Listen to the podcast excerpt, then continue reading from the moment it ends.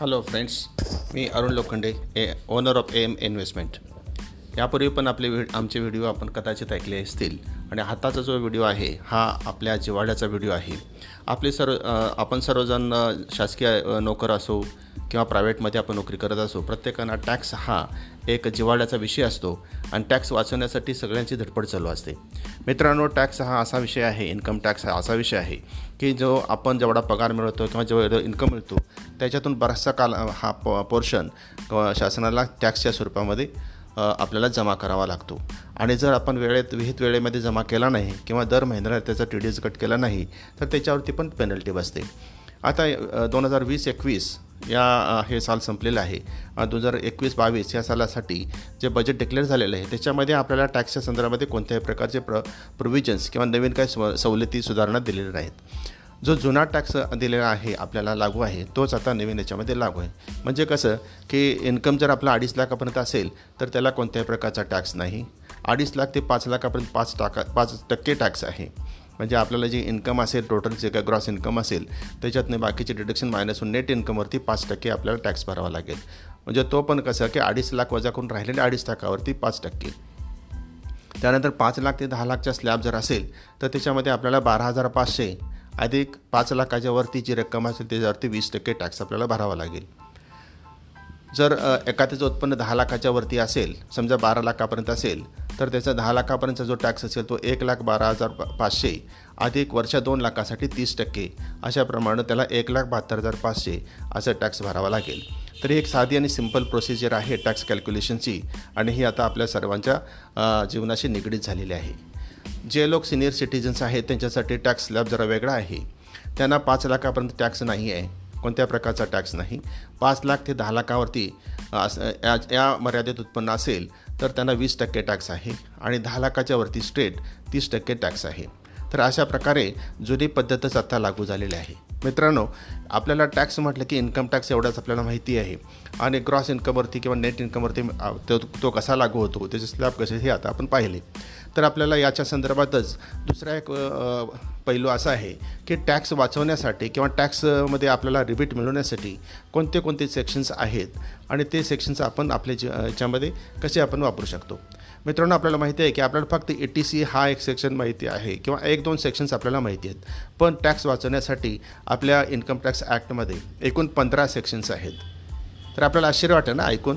पंधरा सेक्शन्स आहेत की ज्या पंधरा सेक्शनच्या आधारे आपण आपला टॅक्स वाचवू शकतो? आता आपण हे सेक्शन्स कोणते आहेत ते थोडक्यात त्याची तोंड ओळख करून घेऊया.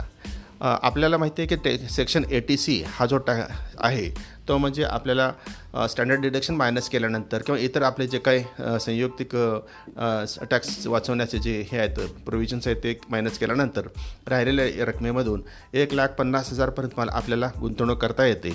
आणि ती म्हणजे एल आय सीमध्ये किंवा इन्शुरन्समध्ये प्रॉव्हिडंट फंडमध्ये किंवा नॅशनल सेव्हिंग सर्टिफिकेट अशा स्वरूपामध्ये किंवा बँकेच्या एफ डीमध्ये पाच वर्षाच्या किंवा म्युच्युअल फंडमधल्या ई एल एस एस या सेक्टरमध्ये आपण गुंतवणूक केल्यास एक लाख पन्नास हजारपर्यंत वर्षाला आपण गुंतवणूक केली तर त्याच्यावरती आपल्याला टॅक्स रिबेट मिळतो तो म्हणजे सेहेचाळीस हजार पाचशे रुपये. एकूण मिळणाऱ्या टॅक्स यातून सेहेचाळीस हजार पाचशे रुपये हा मायनस होतो म्हणजे बसलेल्या टॅक्समधून. ह्याच्यानंतर दुसरा सेक्शन आहे तो eighty C C D आता हा जो से सेक्शन आहे तो नॅशनल पेन्शन स्कीमसाठी लागू आहे. म्हणजे आपल्याला नॅशनल पेन्शन सी स्कीम ही गव्हर्मेंटनं एक नवीन योजना सुरू केलेली आहे. त्याच्यामध्ये आपल्याला गुंतवणूक करता येते. दीड लाखाच्या वरती ह्याच्यामध्ये गुंतवणूक आपण करू शकतो. दीड लाखापर्यंत. आणि जी गुंतवणूक करतो आपण त्या त्याला आपल्याला वर्षाला नेट पन्नास हजारपर्यंत टॅक्समध्ये रिबेट मिळू शकते.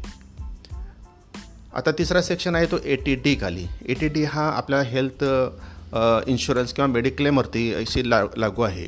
मेडिक्लेममध्ये आपण जे काही इन्शुरन्स हेल्थ इन्शुरन्स काढला असेल त्याचा जो आपण प्रीमियम भरतो त्या प्रीमियम भरलेल्या प्रीमियमवरती आपल्याला पंचवीस हजार पर्यंत जो इन रक्कम आपण भरतो तो टॅक्स टॅक्स फ्री म्हणून आपल्याला धरता येते. तर आपण प आपल्यासाठी फॅमिलीसाठी घेतलेली रक्कम असेल तिची पंचवीस हजार आणि आपण सिनियर सिटीजनसाठी जर आपण वेगळा प्लॅन घेतला असेल तर त्याला पंचवीस हजार असे पन्नास हजारपर्यंत नेट याच्यामध्ये आपल्याला रक्कम टॅक्स फ्री इन्कम म्हणून वाप वापरता येतं. त्यासोबत जर साठ वर्षापेक्षा अधिक वर्ष लोकांच्यासाठी जर टॅक्स आपण करत असू तर त्यांना त्यांच्या इन्शुरन्ससाठी पन्नास हजार अधिक पन्नास हजार अशा पद्धतीनं आपल्याला त्याच्यामध्ये ए टी सी डी खाली टॅक्समध्ये आपल्याला टॅक्स फ्री इन्कम आपण गृहीत धरू शकतो. त्याच्यानंतरचं सेक्शन आहे ए टी ई एज्युकेशनसाठी. एज्युकेशन लोन जे आपण काढतो त्या एज्युकेशन लोनच्या प्रीमियममधला इंटरेस्ट हा फुल त्याच्यामध्ये आपल्याला टॅक्स फ्री म्हणून वापरता येतो. त्याचं लिमिट आहे सात वर्षापर्यंत आपल्याला हे ही लोन रिपेमेंटचे फिजिबिलिटी आपण वापरू शकतो. त्यानंतरचं सेक्शन आहे eighty E E E तर ह्याच्यामध्ये टॅक्स फ्री इंटरेस्ट जो आहे तो टॅक्स फ्री असतो होम लोनवरचा तो जो फर्स्ट टाईम जे घर करतात आणि ज्यांचं ज्यांना uh, पन्नास लाखाच्या आतले घर असेल आणि तीस लाखापर्यंतचं लोन असेल तर त्यांना हा uh, हा uh, सेक्शन लागू होतो. त्याच्यानंतर आहे eighty E E A हा म्हणजे फर्स्ट टाईम बायर असेल तर दीड लाखापर्यंत आपल्याला टॅक्स डिडक्शन त्याच्यामध्ये घेता येतं. स्टॅम्प ड्युटी आणि ह्या सगळ्या ज्या रकमा असतात हाऊसिंगच्या त्याच्यामध्ये पंचवीस लाखा पंचेचाळीस लाखापर्यंतच्या घरासाठी या eighty E E A हा टॅक्स लागू होतो. त्याच्यानंतर आपण हाऊसिंग लोनसाठी सेक्शन ट्वेंटी फोर जो आहे तो लागू होतो. त्याच्यामध्ये आपल्याला सरसकट इंट्रे जो आहे इंटरेस्ट असतो तो दोन लाखापर्यंतचा इंटरेस्ट हा टॅक्स फ्री म्हणून आपण गृहीत धरू शकतो. आणि ह्या लोनमधला जे प्रिन्सिपल अमाऊंट आहे ती प्रिन्सिपल अमाऊंट आपल्याला ए टी सी खाली ग्र- आपल्याला धरता येते दीड लाखापर्यंत. यानंतर सेक्शन आहे eighty E E B तर याच्यामध्ये बाईंग इलेक्ट्रॉनिक व्हेकल जर इलेक्ट्रॉनिक व्हेकल जर कोण घेत विकत घेत असतील कार्स वगैरे तर त्यांना दीड लाखापर्यंत सरसकट याच्यामध्ये टॅक्समध्ये आपल्याला रिबेट मिळतो. त्याच्यानंतर सेक्शन आहे ए टी जी डोनेशनसाठी जे गव्हर्मेंट अप्रूव्ड इन्स्टिट्यूशन्स आहेत ती त्यांना जर आपण डोनेशन्स देत असू तर ती सुद्धा याच्यामध्ये आपल्याला टॅक्स फ्री म्हणून उत्पन्न धरता येते. त्याच्या पुढचा आहे तो ए टी जी जी जे आय टी सॉफ्टवेअर इंजिनियर असतात जे भाड्यानं राहत असतात किंवा रेंटल राहत असतात त्यांना रेंटमध्ये साठ हजारपर्यंत रेंट फ्री इन्क रेंट जो हा हा टॅक्समध्ये आपल्याला रिबेट धरता येतो किंवा इन्कम धरता येतं. टॅक्स फ्री इन्कम धरता येतं. त्याच्यानंतर सेक्शन आहे eighty A T T A ह्याच्यामध्ये जो बँक इंटरेस्ट असतो तो दहा हजार रकमेपर्यंतचा इंटरेस्ट आपल्याला टॅक्स फ्री इन्कम धरता येतो. आणि सिनियर सिटीजनला पन्नास हजारपर्यंत जे काही इंटरेस्ट असेल तो टॅक्स फ्री हो धरता येतो. त्याच्यानंतर सेक्शन आहे तो म्हणजे सेक्शन फिफ्टी फोर तर ह्याच्यामध्ये जे प्रॉपर्टी सेल करतो त्याच्यामध्ये जे केल्यानंतर जो आपल्याला कॅपिटल गेन टॅक्स मिळतो हा कॅपिटल गेन टॅक्स जो आहे तो आपल्याला भरावा लागतो. तर आपल्याला जर हाऊसिंग आपलं हाऊस किंवा प्रॉपर्टी विकली असेल त्याचे जे नेट आपल्याला ग्रॉस इन्कम आला असेल ते इन्कम जर आपण long term capital gain asset जर असेल तर ते आपण जर पुन्हा नवीन कन्स्ट्रक्शनसाठी की नवीन क- घर खरेदीसाठी जर आपण पन्नास लाखापर्यंतच्या घरासाठी वापरला असेल तर ते इन्कम आपल्याला टॅक्स फ्री म्हणून आपल्याला वापरता येतं. तर अशा पद्धतीनं हे जे पंधरा सेक्शन्स आहेत ह्या पंधरा सेक्शनचा आपण अधिक याच्यावरती मार्गदर्शन करावं किंवा अभ्यास करावा. जर याच्याबद्दल आपल्याला मार्गदर्शन हवं असेल तर आपण मला कृपया मला फोन करावा. आपण माहिती ऐकून घेतली त्याबद्दल धन्यवाद. आणि अशाच प्रकारचे नवीन नवीन व्हिडिओ आम्ही इथून पुढेही आपल्यासाठी सादर करत आहोत. खूप खूप धन्यवाद.